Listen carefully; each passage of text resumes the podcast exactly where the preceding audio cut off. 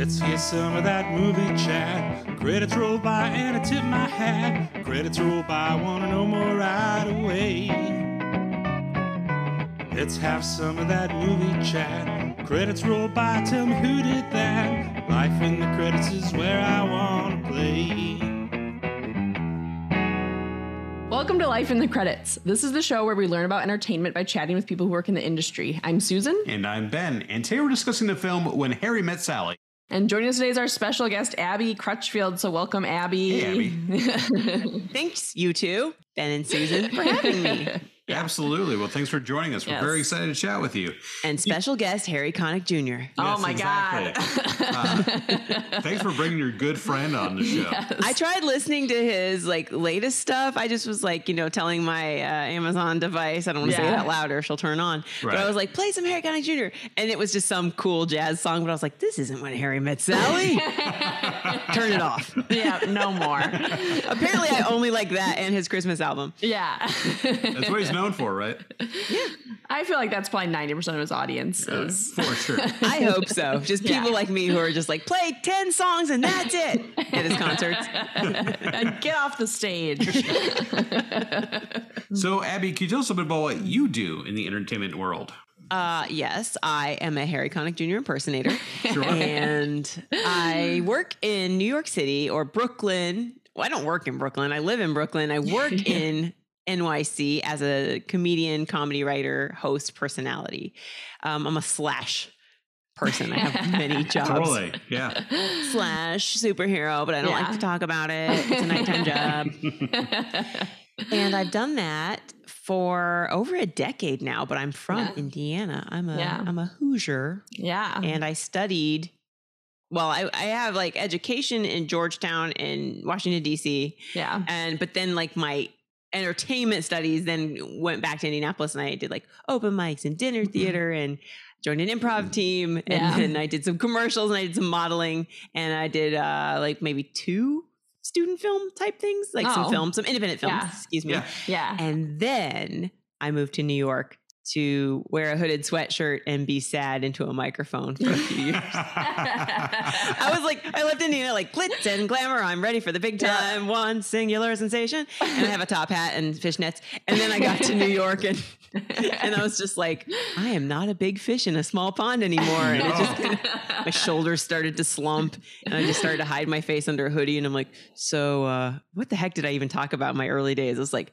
oh, I know what. I worked at like an office job. So I was just Yeah. talking about like office life and corporate stuff all the time. And don't you want to just leave your job and mentally take a break? And it was just very morose. And my husband, who I was dating at the time, was like, what are you doing? Who is this new character? is this like what is this- depressed me. Yeah. what is this brand of comedy? yeah, yeah, it very, very alty, very alt. but then I, then I, that kind of wore away, and I started being smiley and laughing again. Yeah. Awesome. Yeah. so, can you tell us specifically what any of the projects you've worked on? I moved to New York, and one of my earlier on-camera appearances was through College Humor Yeah. because I was also on staff there. I was doing some social media work for them, so that was super exciting to get to be a part of their like memes or videos or something. Yeah, for sure. SNL had a an offshoot on YouTube called Broadway Video where they would have Oh. some of their cast members be in music videos or movie parodies. And so I got cast in a few of those, which was really fun. So I got to work with a lot of cool talent like Jay Pharoah and Kate McKinnon. yeah. So I got to do some of that stuff. But then a wider audience was available to me when I worked for People. I was a like a celebrity journalist correspondent. Oh, I was not a journalist. I was I was an interviewer. I did interviews, and I met a lot of cool talent that way. Some more SNL folks, but also people um, on TV and in film. So that was super exciting. After that, I hosted You Can Do Better on truTV. I think I'm not skipping anything.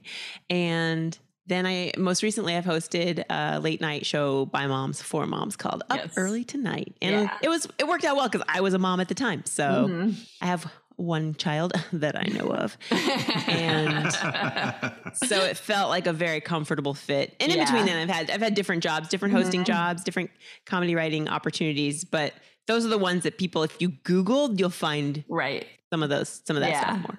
Yeah, and you also do stand up, right? Pretty Stand up, yeah, not on camera. I Right, don't have yeah. a Netflix special yet, but Yeah. I do. I am working towards an album this year, which I'm super Awesome. excited about. Cool. Yeah. So more people will hear my comedy. But um, yeah, I've been I've been writing and performing stand up for over 15 years and all in New York. I toured for a few years at a time across the country with some women.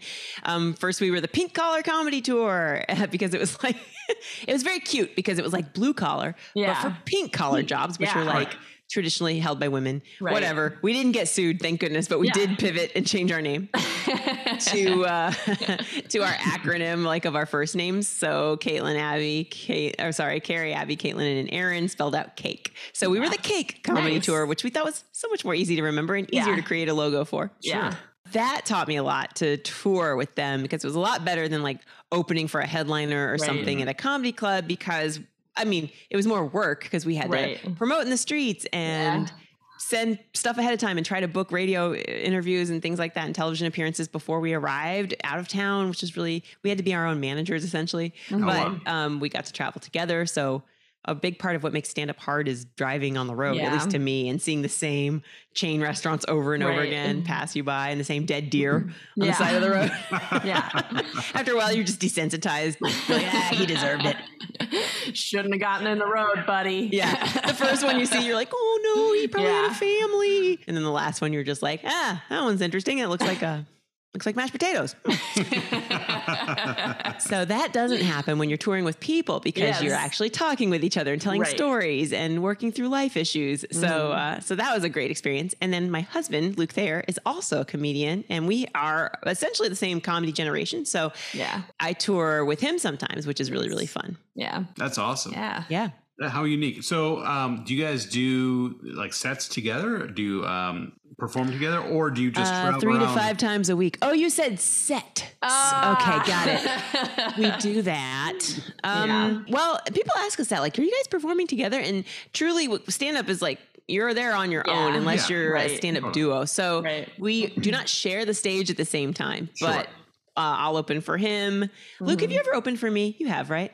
Sometimes he'll open for me. Usually Yeah. he's got he's got a headliner set under his belt, so he will do the hour, and then I'm Uh-huh. working towards recording mine, so I will open for him. Yeah. But it, I mean, if we're both doing the same amount of time, sometimes Right. we flip flop the order. Yeah. Cool. Um, but oh my gosh, he crushes. It's so fun to watch him. Mhm. So so yeah. What was the question? Oh yeah, do we do Uh, them together? yeah. it's not like it's. uh, I sit on his lap and he pretends to be a ventriloquist. right, right, right. And I just go, bah, bah, bah, bah, bah. Are you two a couple? I should have asked that before We the show. are, yeah. Oh, okay. Yeah. So you know what it's like to be married Right. and work together. Yes. Yes, we yes, do. definitely. Yeah, and we also do uh, perform improv together and stuff. Yeah. So we are on stage together sometimes. Yes. Very nice. Improv, Mm-hmm. Luke and I both studied improv when we moved to New York, but Yeah. it did not stick with either of us. Now, I, I think I joined an indie team and then I was on a sketch team at UCB for a while. Okay. So um, I skipped like the journey to getting all the jobs that I mentioned. Right. But, Right. um, but that was part of it. And it's funny because we thought that stand up and improv would go hand in hand because Yeah. sometimes with stand up, you need to do crowd work. Yeah. And sometimes with improv, I don't know, you need to be funny. But Yeah. the two, it's like training two different parts of your Yeah. brain. Totally. Your muscles are all different. Stand up, Right. Mm-hmm. you need to learn to be stoic and comfortable. Improv, you need to be like, get Yeah. in there, go. Yeah. Yeah. Who cares what happens? Who cares? Be dumb looking. Right, And, yeah. and stand ups like have to look cool at all times. Yeah. So it was, uh, you had usually people pick one or the other. If you're great Mm-hmm. at stand up and improv, which I think, I think maybe Mike Birbiglia is up Yeah, there. he's He Absolutely. can do both.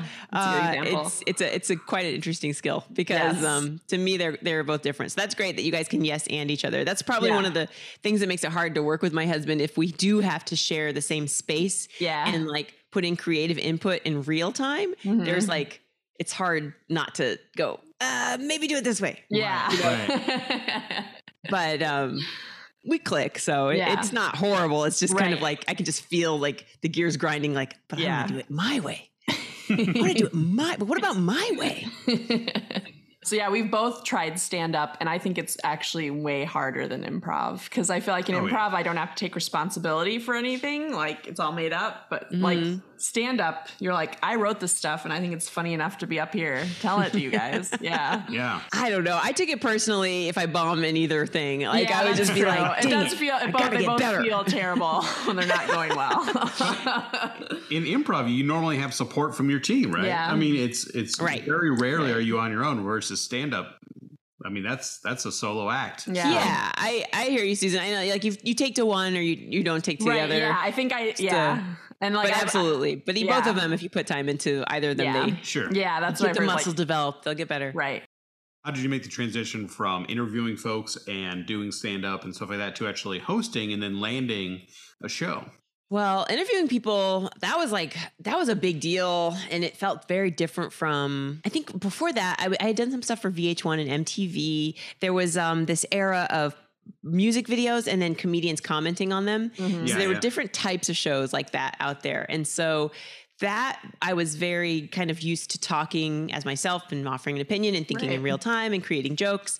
And then knowing people through either college humor or that kind of like MTV Mhm. world, someone invited me to sub for them for a Oh, YouTube yeah. show that was on pop culture. It was like stay up and watch Yeah. what's the show? What's the show Kerry Washington's in that was very, very popular? Scandal? Was it Scandal, Scandal? yeah. Yes. They're like, stay up and watch Scandal in real time, and then we're gonna scribble jokes, and then we're gonna record this thing at like 2 a.m. It was the craziest. I don't know why they ran it this way, but I did it. It was super fun. Yeah. And they got me dinner, so I was like, great, Chinese food. Awesome. yeah. And um and that recording of that show it was shot in the same building that the People show ended up shooting in. So it was like the Time Warner family. They had me on file, so they were looking for a host and they were looking for somebody who could be funny and fresh and real and off the cuff. And it was going to be a live show, so they wanted somebody who wouldn't get spooked by having to work Yeah. in real time. Sure. So all those things kind of just came together and the stars aligned and they looked at that as a demo tape and asked me to come in and then it was a chemistry test. This was a new mm-hmm. word for me at the time. They were like, mm. "We have a host in mind, but we want um, to have a buddy host." Yeah. so, can you be a friend? And I was like, "I'm a very good friend." and so, um, oh my gosh! But the host, who at the time, who I believe still hosts people now, if unless it, it actually, I think the show that ended, and he does something else with people now. His name's Jeremy Parsons. Okay. Super funny guy, super Yeah. likable, very very talented. He now does a ton of red carpet, and like he's all over the place. He's on like Good Morning America now, and but but through that work at People, like he really um, made an, made a lasting impression there and Yeah. became like the heart of the show. So I clicked well with him. We had a ball, and that was a whole new ball game. Like honestly, anything else I had done, it was self. It was like recorded in a studio. Um, I had done live performances or like live auditions with comedy, Right. which were pressure cooker situations. But this was you have to read a prompter and listen to somebody in your little microphone in your ear, which I always call that IVF, but I don't think it's IVF.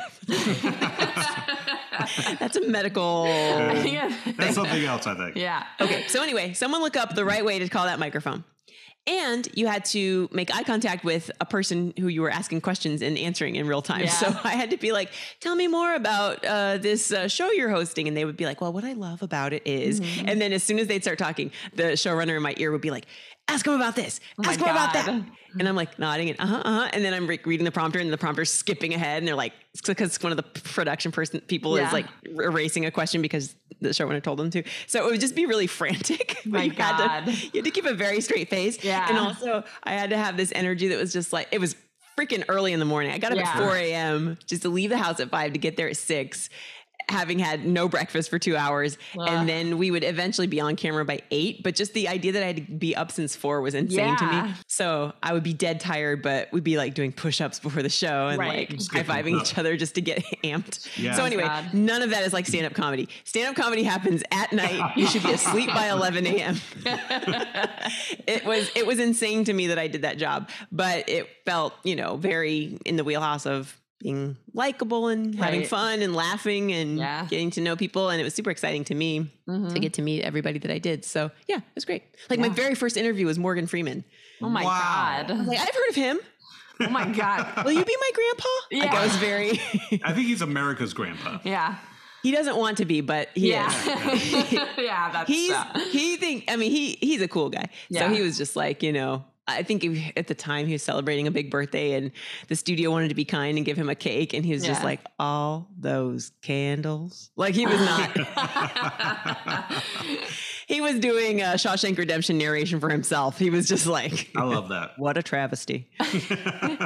but it was it was funny and it was very exciting. Yeah. That's what it was like mm-hmm. working there. That's wow, awesome. That's crazy.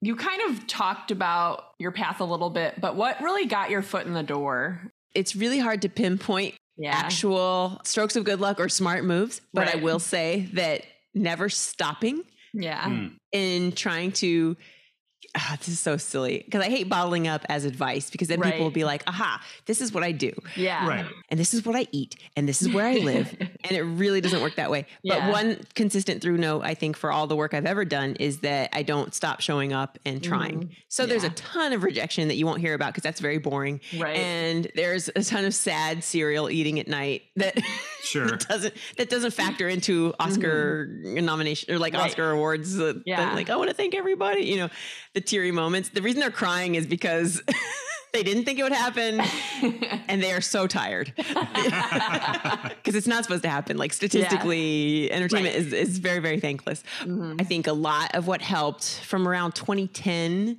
till 2015 was being very active on Twitter Yeah. because I mean, and now what you're seeing is like TikTok and Instagram, Mm-hmm. but um, people just kind of sharing their comedy, sharing their their own particular voice, and finding their audience Yeah. through social media. Because when I was coming up, like before I entered entertainment, a big thing for comedians to do was get on Just for Laughs Festival. Get Yeah. a TV deal where they'd be in a multicam sitcom about their life or about Mhm. a character that was essentially built around them.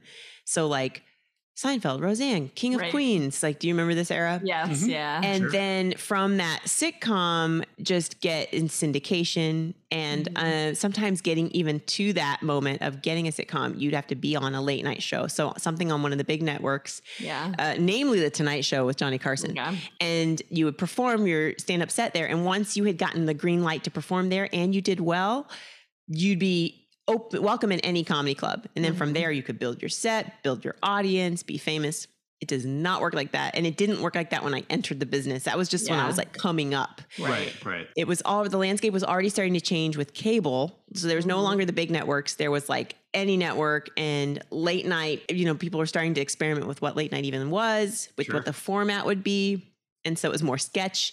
It was a little less comedians doing panel and some shows even daytime shows just didn't even have comedians i remember ellen's show had comedians occasionally because i remember Mhm. seeing amy schumer on there a long time ago Yeah.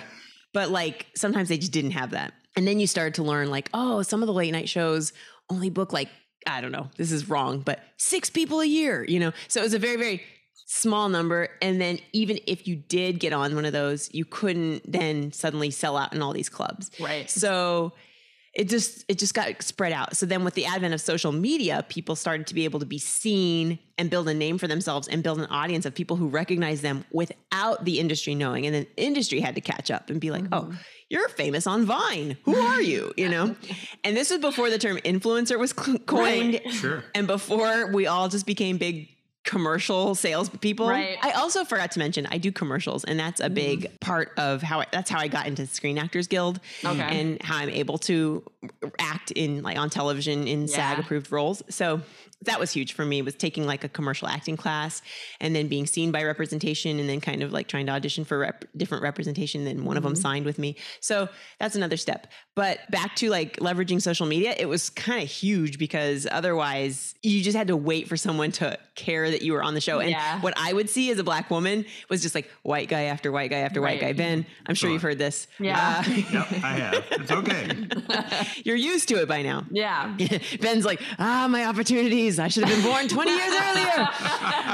but truly, like, it would just be like, oh, shoot, because of that quota, mm, Right. it's really, really hard to squeeze in. And Right. I didn't believe that, like, oh, therefore I have to be cutthroat among, or I have to be the best black woman I've ever seen. It, I didn't feel that way. I just felt like, dang, this path is narrow. Like, Yeah. wow, this is super tight. And Yeah. how do, who do I, then you had to be, I feel like I had to really strategize. Like, who am I talking to? And Mm-hmm. who cares about what I have to say? So, anyway, I mean, that's the business side of it of trying to figure out how to strategize because you've spent years trying to already figure out what makes you funny. And Yeah. then you spend the next few years figuring out like who likes what you do among the people that can't pay you or that will Yeah. pay to like see you perform. But then the people who like cut the checks and who want to hire you for the projects, that's Yeah. who you really in casting you want to kind of show them that you've got something to offer and Twitter made it easy. It kind of like leveled the playing field a little bit at the time.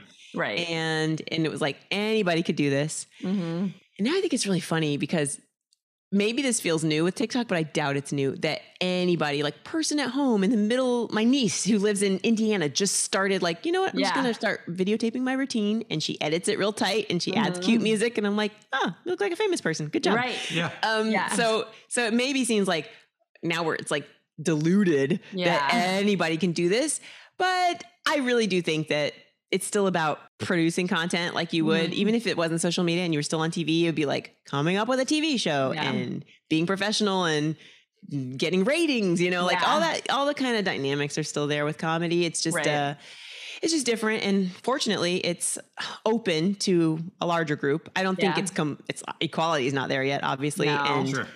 is the world ready to see a polyamorous disabled couple or Right. thruple? You know, Yeah. Like uh, you know, we haven't seen all of that yet, but Right. Right. but um, but I'm working on it. Yes. Yeah. So it seems, you know, we watched some of your stand up, which is great, Abby. Mhm. Thanks. And you know, from your stories about you know, you, the show about you know being a mom and all these things, you seem to really connect a lot of your personal life with what you talk about either on your shows or in your stand up. How do you blend you know your personal life with your professional life? You know, how do you draw from that and you know make that work for you? Well, I'm my favorite subject. a lot of my comedy is autobiographical. I think just because I started out that way when I was learning how to do stand up, I, my very first set was about working as a waitress because I think because I had in my head, write what you know. Yeah. And also I rented a book from the library called The Comedy Bible from Judy Carter. And she Awesome. was she was trying to create a manual. It was in the days of like the idiot's guide to this. Yeah. you know, Sure. like there Yeah, was an totally. answer for everything. So she was like, eh, why not? I'll give you the basics. Yeah. And so her advice was start with something that really bugs you. So I just was like, ah, this is what's hard about working as a waitress. And then I Yeah. did that for three minutes on a, at a local open mic. And so it doesn't, I don't, I don't know what, you know what? I never felt educated enough on politics to have an opinion. Yeah. my Twitter might reflect otherwise now that I know how to do takes on Right. things going on. Yeah. And, you know, I've written monologue jokes and things like that. But entering into stand up, I just knew about what I cared about. And I mm-hmm. still have subjects like for years that I haven't I just haven't bothered writing on them, Yeah. but that are interesting to me. Like for example, for a while, I don't know if it still happens, when I would walk into Target, it would smell like popcorn. And I would be like, isn't that interesting? Shouldn't we write a joke about Target smelling like popcorn? And then I did, and it never was funny. So but that's that's comedy. So it's kind of like uh, I just feel like some of the things I would like to write about, I haven't Mm-hmm. really. So like the, the through line for my comedy is that it's about whatever I'm going through in life. Yeah. If I have an office job, if I'm engaged, if I'm married, if I'm expecting, if I'm had a baby, you know, Mm-hmm. Yeah. like so I just have different there's different jokes like that. But then there's also just um most minutia of daily life. I guess back in the 80s they called it observational comedy. Right. Sure. You ever notice? So things like you ever find out when you're go to microwave your coffee or reheat it that your coffee cup's already in there and you realize you've disrupted the space time continuum. Like, what the heck is happening? so I'll just like notice that about my life that I have a very Yeah. groundhog day existence and then start writing jokes about that. Excellent. Perfect. I feel like I'm teaching a master class I right know. now. I do That's exactly what we want. This is great. It's awesome. Welcome to Skillshare. I'm Yeah. your host, Abby. So you talked a little bit about you know being in commercials, being on you know being an actor. How do you prep for different roles? Is is prepping for you know a talk show hosting different than prepping for acting, like in a commercial or on a show, something like that? Well, yes. I mean, there's physical preparation of like I need to shower and make sure Yeah, my hair is sure. nice. I need to have my makeup on. And so a lot of because of um, the pandemic, a lot Yeah. of self tapes and auditions were virtual. Yeah. So I had to get the equipment, and my husband and I invested in some like podcasting equipment so he could do his Mhm. podcast and lights, so maybe we could shoot something for YouTube. Yeah. Those lights have come in handy for actual auditions, and so I now have we have like this quick way to set up.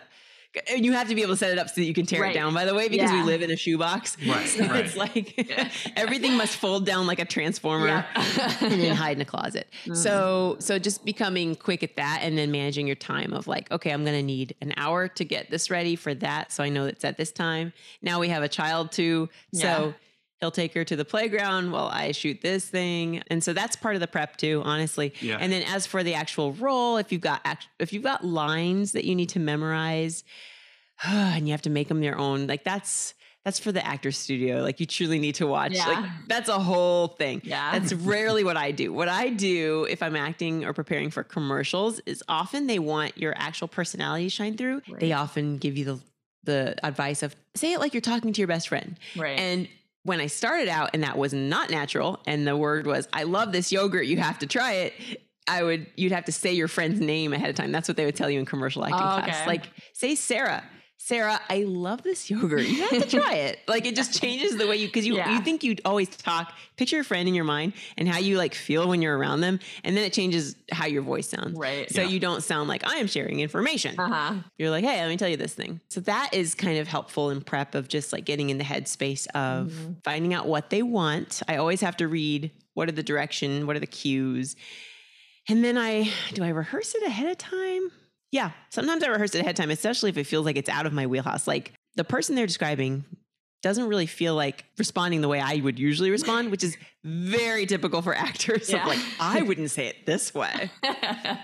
And so it helps to get the words in your mouth and say them out loud. Um, also, I just think it's so weird to have a script that you need to say out loud and you haven't said it out loud yet. Like, because hearing it for the first time, you're just like, that didn't sound a thing like I said it in my head. Yeah. In my head, I was all concerned. I was like, where are the kids? But out, out loud, I just was like, where are the kids? And it didn't work. So you really do need to rehearse when it comes to lines and a character. But if you're being yourself, and especially if they're like improv, welcome. Do not rehearse your improv. It sounds super forced. so so yeah, that's a big part of it of, of prep for depending on the job. It's all different. And prep for the like I said, prep for that morning celebrity whatever interview show is like eat oatmeal, do Yeah. push-ups, Right. drink water, Yeah. and um, be kind to everybody because there's a ton of people there that Yeah. also had to get up that early right. Yep. that don't get to look pretty and be on camera. You know, Mhm. like they've got a job to do and they do not want your bull crap. So No. be very, very kind. Yeah. Um, and treat people with the respect you want. That's that's what I learned about working on shoots. Like it's a huge team, and Mm-hmm. no matter how annoyed you are, they are doubly annoyed because Yeah. they got there before you. So Right. especially a crew. So it's just kind of like I don't know, as talent, when it comes to on camera stuff and working in a group, it is truly a group effort. Even if you're watching Top Gun and you're thinking about Tom Cruise, or you're thinking about Miles Teller now, Mhm. it's so much more than them. Yeah. It's the guy that wrote like it's it's everybody, okay? It's definitely that guy. Yes, that guy. Definitely that. Or girl, who knows? Yeah, Yeah. whoever.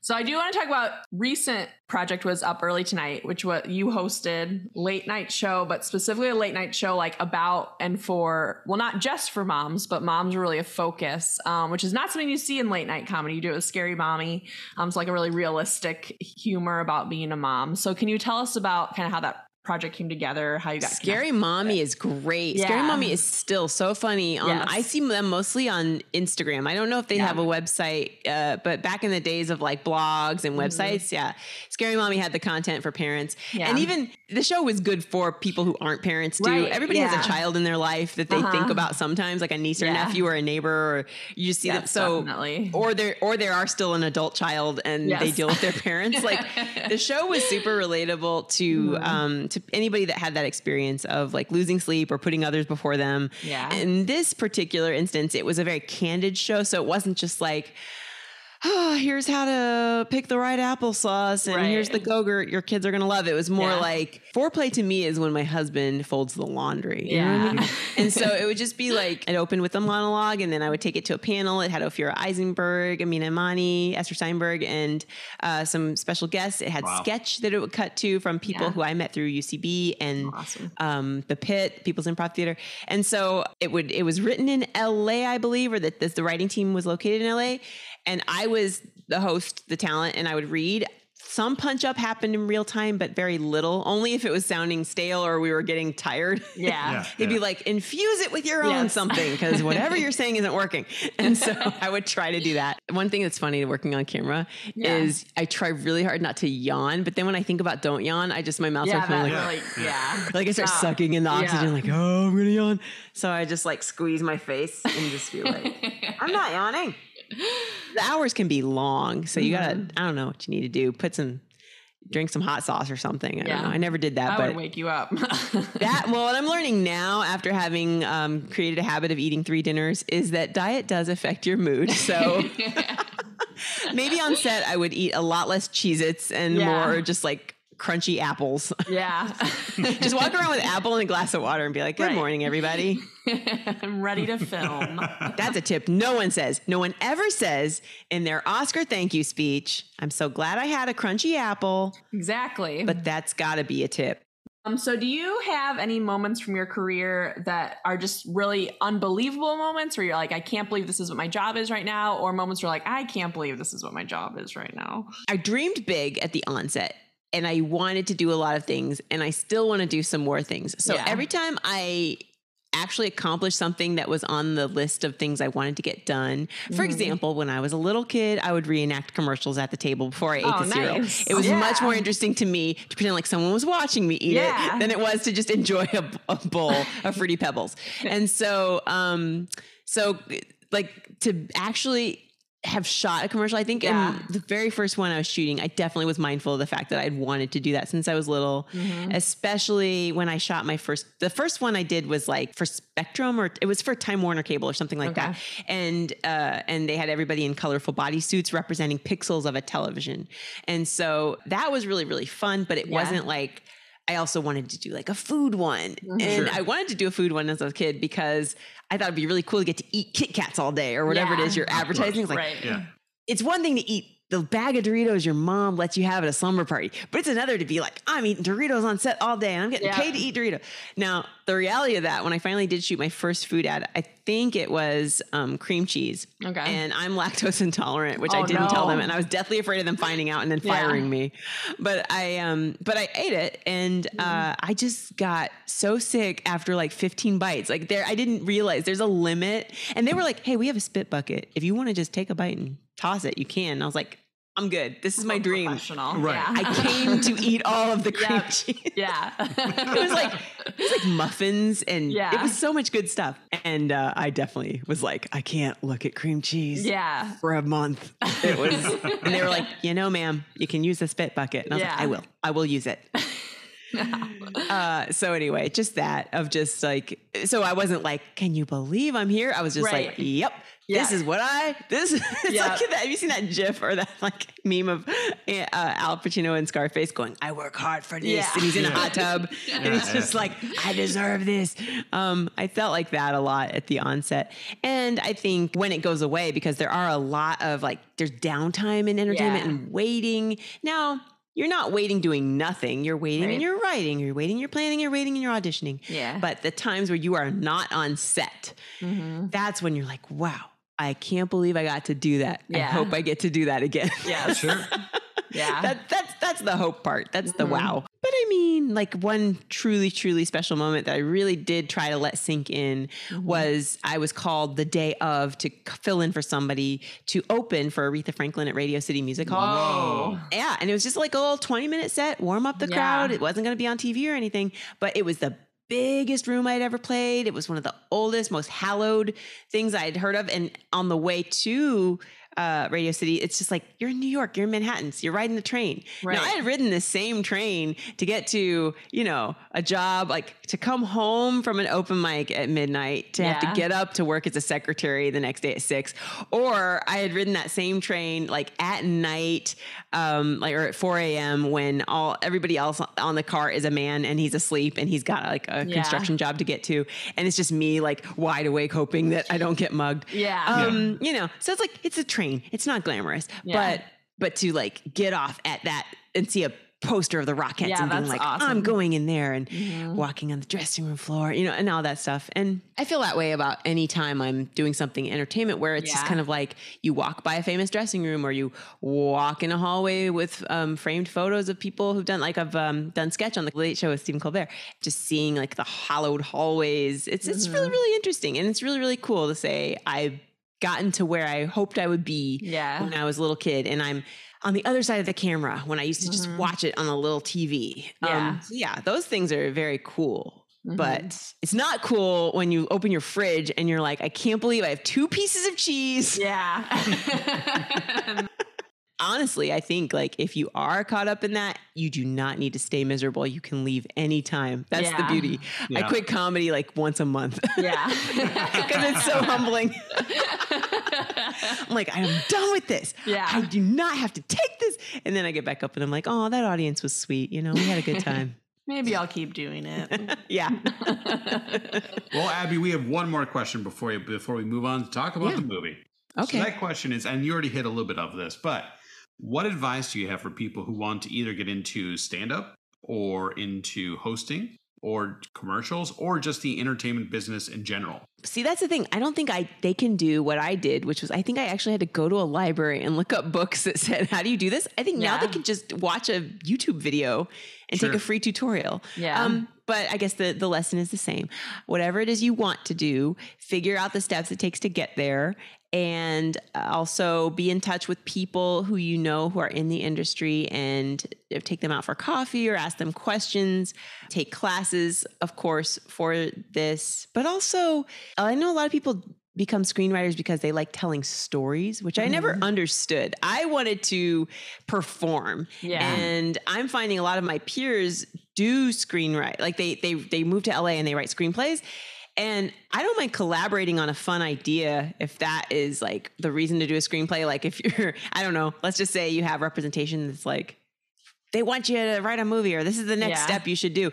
I'm all good with next steps, but I never dreamed of being I don't know, Steven Spielberg. I don't I still don't even know like screenwriters. Like who are the famous people who've written Quentin Tarantino.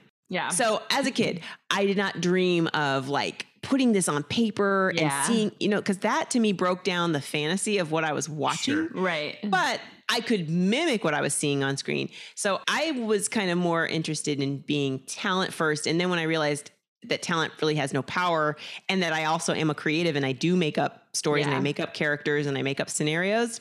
And then I also talk about my life pretty well and can paint good pictures. yeah. Then I started to see where I fit. And when I was a child, social media didn't even exist yet. So Right. I had a knack for social media, but I didn't know about that when I was young. Right. So it's not like uh, you you have to do exactly what you dream of. I also think Mm-hmm. it's silly when people go to college that they are supposed to declare a major because I feel like how can you possibly know what you want to do with the rest of your life when you don't know who you are? right. Right. So I think tap into what your gifts are. Here's my tip. What do you like to do? What is Mm-hmm. Yeah. fun for you? And some people it's playing video games and then they become people who record themselves playing video games on YouTube and they make Yeah. millions of dollars. So Yeah.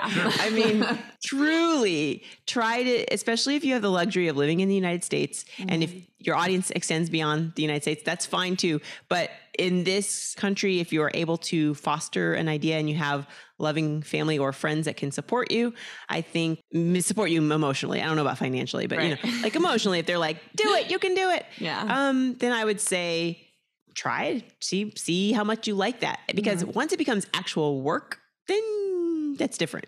Yeah. But if you're kind of cultivating what makes you tick and what makes you interested in life and interested in other people, then I think you're going to be on the right path to finding something that you actually enjoy doing.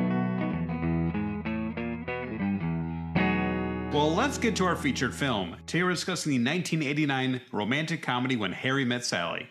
It was written by Nora Ephron and was directed by Rob Reiner. It stars Meg Ryan, Billy Crystal, and Carrie Fisher. It was nominated in 1990 for the Oscar for Best Writing of a Screenplay Written Directly for the Screen. So, Susan, give us a quick breakdown? What is this movie about? Yes. So this is a very classic romantic comedy. Starts out in 1977. We see Harry and Sally meeting. They're driving from University of Chicago to New York to move there.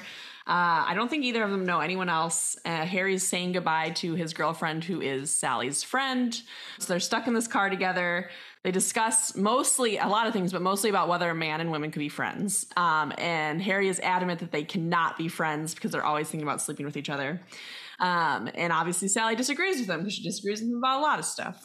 so we see they go to New York. We think they're parting ways. No, don't know if they're going to see each other again. Although we're probably going to spoil this movie because it was it's Yeah. from 1989. So Yeah. um, if you haven't seen it, stop listening and go watch it. But then we just see them at different points where they reconnect.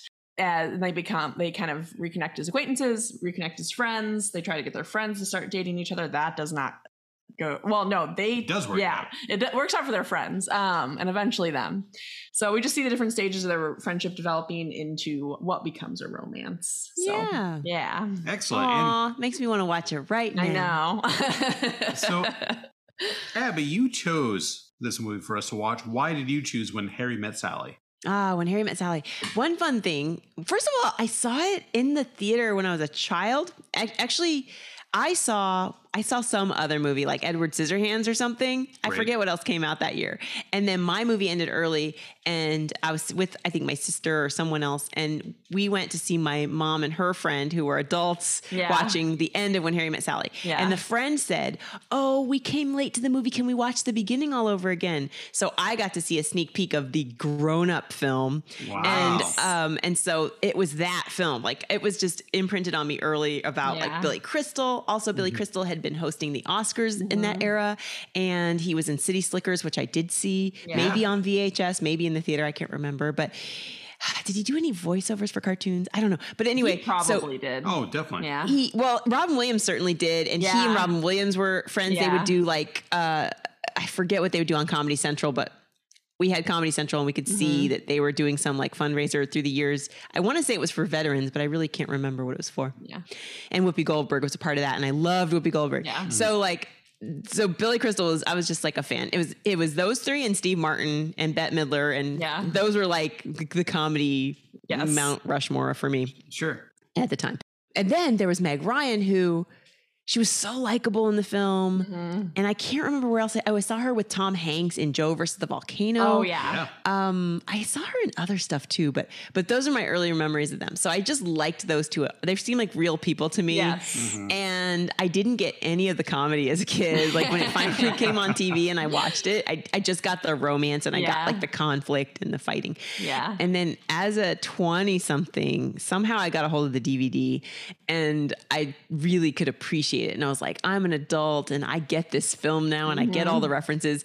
There was still things I was missing, like Carrie Fisher being Debbie Reynolds' daughter. Like I hadn't learned any of that yet, or being Princess Leia in Star Wars. Like I didn't make that connection. Sure. Yeah. yeah.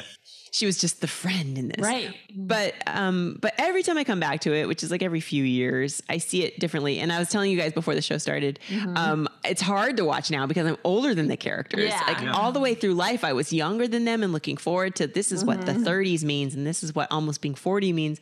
And now it's just kind of like, you know, I'm not dating. I have a family. I remember Sally's crying about will she ever have a family Yeah. in this? Right. And I've been at that stage in my life too. But Yeah. They didn't know what they wanted for their careers and then they had like they established themselves in their careers so i think there's just a lot about coming of age and coming Mhm. into stages of adulthood that appeal to me and it's Yeah. super super funny like It it's so, So funny. quotable Yeah. it's so funny Yeah. um and then i got to when i worked at people i got to interview rob reiner which was so great he was That's one of the few people that just sat without an entourage Yeah. and would come on set before it was time to shoot. Like some people would just stay hidden until it was time for them to come out and then they would shoot and then they'd leave immediately. He was just twiddling his thumb, sitting there and asking people, How are you? Where are you Yeah. from? Oh, cool. Oh, that's and awesome. oh my gosh, it was so down to earth. And I just was just like, I didn't tell him that when Harry Met Sally was my favorite film because I feel like a million people probably do that to him Yeah. all the Sure. time Of course. or that his dad is a comedy legend and I'm secret I'm also a stand-up. Like as a host, I always felt like, do I tell them I also do Right. stand-up or do I not bring it up because I'm not gonna do a bit for them. right. Um, So so getting to meet him made that movie even more That's special. really cool. And at the time he was selling, saying if you ever want to make movies, fund it yourself because trying to pitch it to studios is hard. And I was like, Rob Reiner's saying this? Yeah, yeah. That's Doesn't not. he just get to walk in and say, I'm Rob Reiner? and they Yeah, go, I'm gonna here you go. this. Yeah. and so for him being like, save up your pennies, kids, and try to make what you can if you Yeah. really love the project, I was just like, oh, this is a cutthroat business. yeah, even Rob Reiner doesn't have it easy. Right. Yeah. That's wild. I I think you hit the nail on the head there because these characters are so realistic. Like if Mm-hmm. you think of like classic romantic comedies, this isn't the normal like formula, right?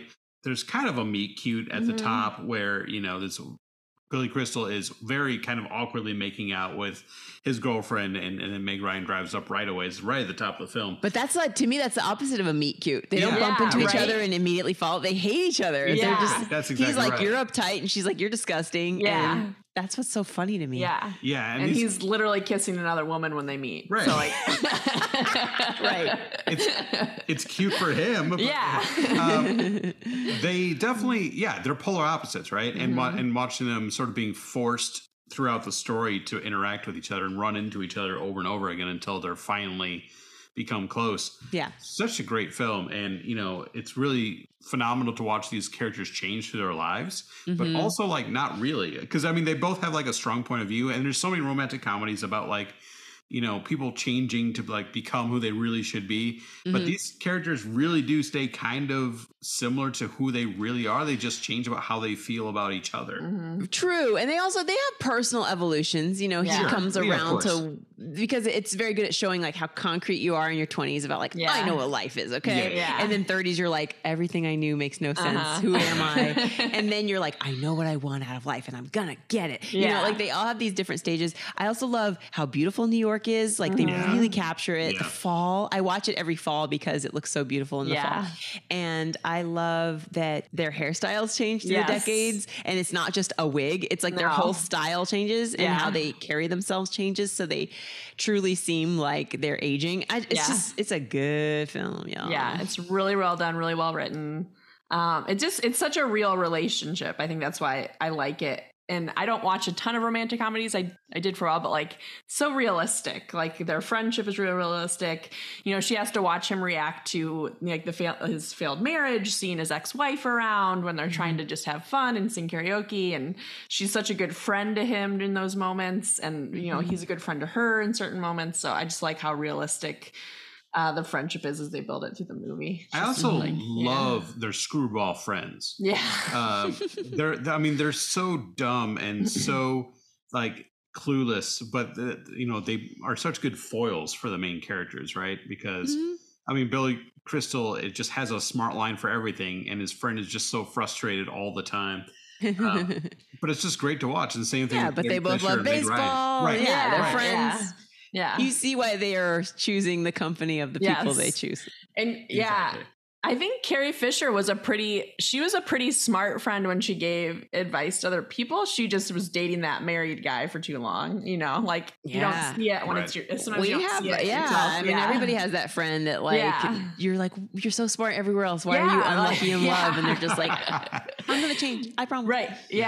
Yeah, sure. So I thought she was a very real, they were both pretty realistic characters. And Mm-hmm. I thought they were both like the friendships were all great in this movie. Yeah. I love, love, love the scene where Billy Crystal's talking to his buddy at the baseball game and they're doing the wave Mhm. in the Mhm. middle of their conversation. Yeah. And it's such like a perfect button on the scene. They do, you know, the wave three times, which is classic in comedy, Mhm. um, throughout their little chat about how frustrated he is with his relationship.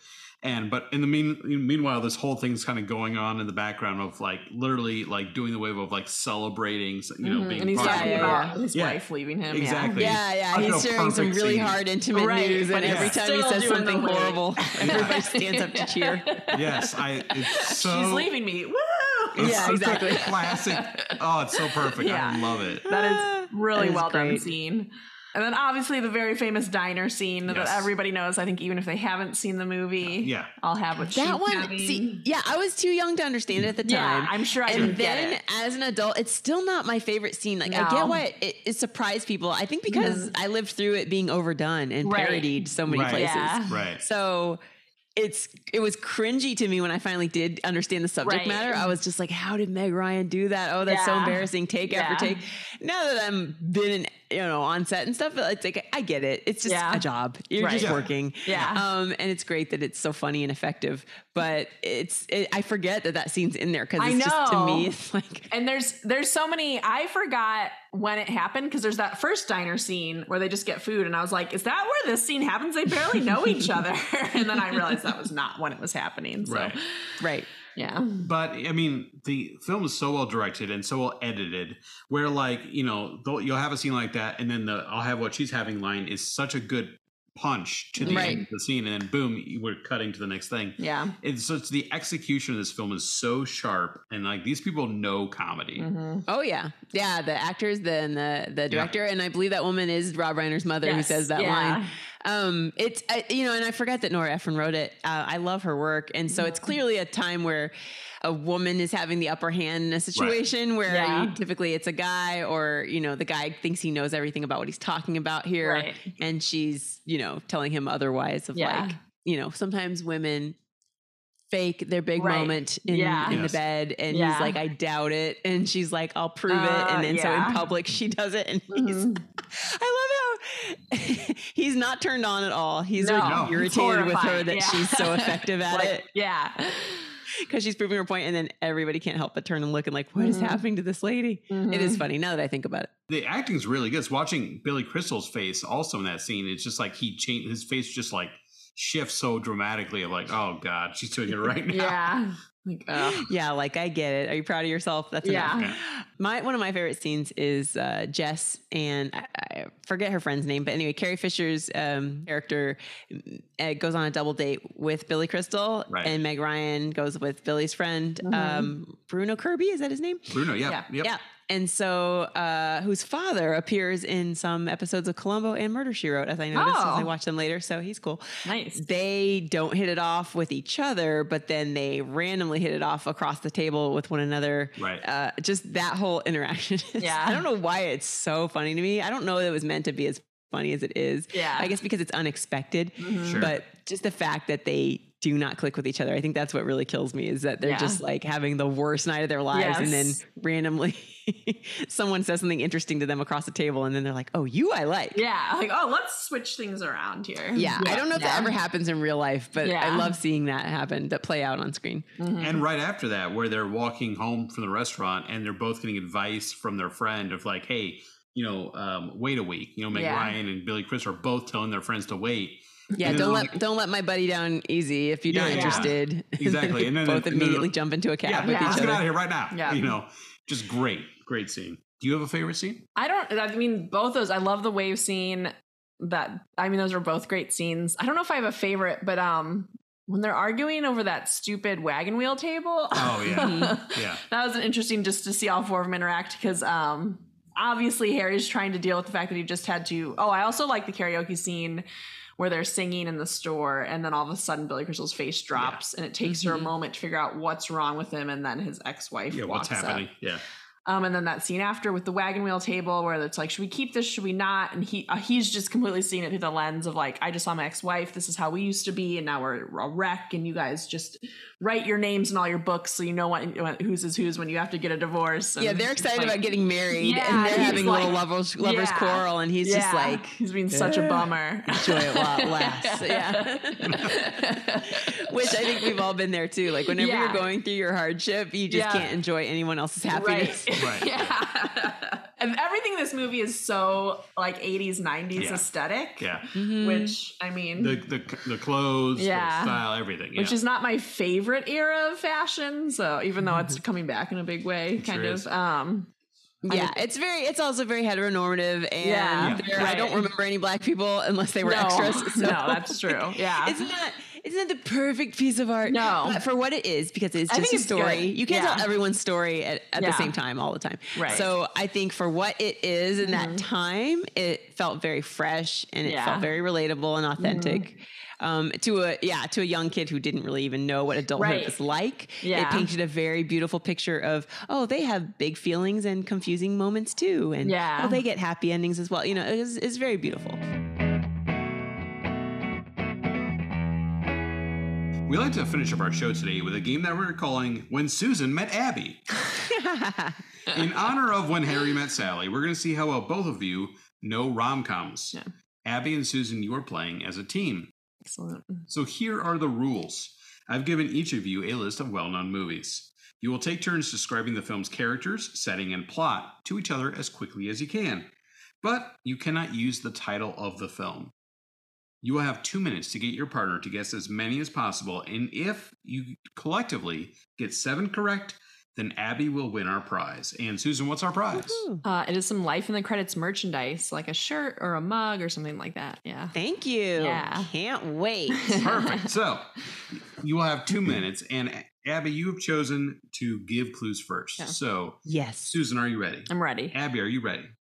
i'm ready ben Okay. All right. On your mark, get set, go. Okay, this movie is big, but with Jennifer Garner. Oh, uh, 13 going on 30? Yes, That's All right. Um, this movie is there's this really artsy girl who wears glasses, and a popular jock is like, I'm gonna turn her into the prom queen. Yeah, I do know that one, but I don't remember the name of it. Oh, it's uh she all she's all that. She's Yes. all Yes, two points. Okay. Um this is when the blonde-haired lady from Grey's Anatomy becomes pregnant from Seth Rogen. Oh, um, yes, knocked up. Yes, three Yeah. points. Yeah. All right. This rom com is heavily email based. You've got mail. Yep. Four points. Does that count though? One No, point? you- Oh, you're- no. You're good. You're good. Because I said Okay. Okay. Oh, wow. Great. Yeah. All right. Um, Jennifer Lopez is helping people uh, get married and dreams of getting married herself ever since she's a kid. Oh, Ray the- Fiennes plays the love interest. yeah. Wait, no, wait, One I'm minute. confusing it with a different movie. Ray Fiennes is not in this one. they came out. Did they come out very close together? I 'Cause really this feel is, like they did. This is the wedding planner, Yes, but you are yes. also referencing Maid in Man. No, yeah, Maid in Manhattan. Yeah, I am. am. She gets four points. points. yeah, we got double points You're for at that. five. All right. Um, this movie starred Amy Schumer, her first big film. Uh, John Cena was in it. Uh, Is it called Trainwreck? Yeah. Yes, 6 points. Okay. One more. Um, okay. This marriage is what brings us together Uh, today. Spaceballs. no, Yeah. no one. Um, Princess Bride. Yes. Why- Yes. I always get those confused. Um, I don't know why. Uh, this is an ABBA song. Also, the Mamma name- Mia. Yep. Yes, eight points. Okay. Um, okay. So Tom Hanks' wife dies, but he falls in love with someone, or someone falls in love. Meg Ryan falls in love with him through hearing his voice on the radio And this when he calls is in. Sleepless in Seattle. Yeah, That's right. Nine points. Um, Five okay. Uh, this uh, Julia Roberts, Richard Gere. Uh, B- b- Runaway Bride. oh, Pretty- Pretty a- Woman, Pretty yeah, Woman. Yeah, yeah, Yes, those are both good. correct. Two minutes. That's amazing. That was a buzzer. Both great. buzzer. Yeah. Buzzer beater. And You guys clearly won. That was Yeah, we got it. easy. I didn't do. We there were so many I didn't get I to. know. So So, I didn't One, get. two. Yeah. go ahead. What Palm which ones did you? Know? Springs, Palm Spring, Springs, Crazy Rich Asians. I've Uh, seen Cra- Crazy Rich Asians, but I didn't see Palm Springs. Yeah, Palm Springs pretty good. was on Netflix. Uh, and- and Oh. I think Hulu. I think. Hulu. Um, Okay. Crazy Stupid Love and 10 Things I Hate About You. Cute. I forgot how to lose a guy in ten days. I don't even Oh, yeah. remember who's in it. Is that? Uh, Uh, Ma- Matthew McConaughey. Kate Hudson. oh, and Kate Yeah. Hudson. Yep. Isn't that called Failure to Launch? Oh no, that's with uh, Sarah Jessica Parker. Yes, but some, uh, yeah. Okay, Yeah. just Matthew, just same poster of Matthew Yes, McConaughey leaning the in, and same- they. probably the exact same pose. They cut off the woman, they put in a yeah, new just woman. Insert. I didn't get to Love Actually, which I love. Oh, yeah. Moonstruck, which I love. Yeah, and I think Moonstruck is so it. good. Yeah, we did the others. Yes. Well, well done. You guys did very, very well with Thank the you. list. Congratulations. Thanks, Ben. Who are you playing with? Um, I am the referee tonight. Oh, great. Okay, I thought you were going to go against yourself or something. Uh, next time, Abby, you can write the game, and uh, Susan and I will play. Deal, deal. Ben's like, this is the movie I like, but don't remember. And then you like answer yourself. Uh, yeah, actually, Mother-in-law? uh, yeah, that's the one. yeah. That's the well, before we let you go, Abby, is there anything that you would like to plug? Gosh, I I guess just if you can tune, I guess on Hulu you can see you can do better, which I uh, Yeah. hosted on truTV. You Mhm. can still search for it. I looked for Up Early Tonight and was not able to find it on Hulu, We but Yeah. do couldn't it search for it. yeah. There are clips. Okay, you looked. Yeah. Yeah. they may have you know ended their contract, but you can Google uh, my name or Curly Comedy Yes. on social media on TikTok or Instagram or Twitter. My main my main hubs are Instagram and Twitter, and um and I'll share dates of when I'm performing live in New York City or if I'm going to be on the road. You can f- find me there or interact with me and engage with me on Twitter until my next big project comes up. awesome. Perfect. Yeah. Well, thank you so much for doing this. We really loved having you on the show. Yeah. this Yeah, I loved being here. You guys are Yeah. awesome. Thank you. Life in the Credits is hosted and produced by me, Susan Swarner. And me, Ben Bloom. It's executive produced by Michelle Levin. The music is written and performed by Steve Trowbridge. You can hear more of Steve's music at trowbridgesounds.com. The show logo is created by Melissa Durkin. If you'd like to support Life in the Credits and get access to exclusive perks, you can do so at patreon.com. If you'd like to follow or get a hold of us, you can find us on Facebook and Instagram at Life in the Credits or shoot us an email at lifeinthecredits at gmail.com. Thanks for listening. I feel like I'm teaching a master class right now. I do That's exactly what we want. This is great. It's awesome. Welcome to Skillshare. I'm Yeah. your host, Abby.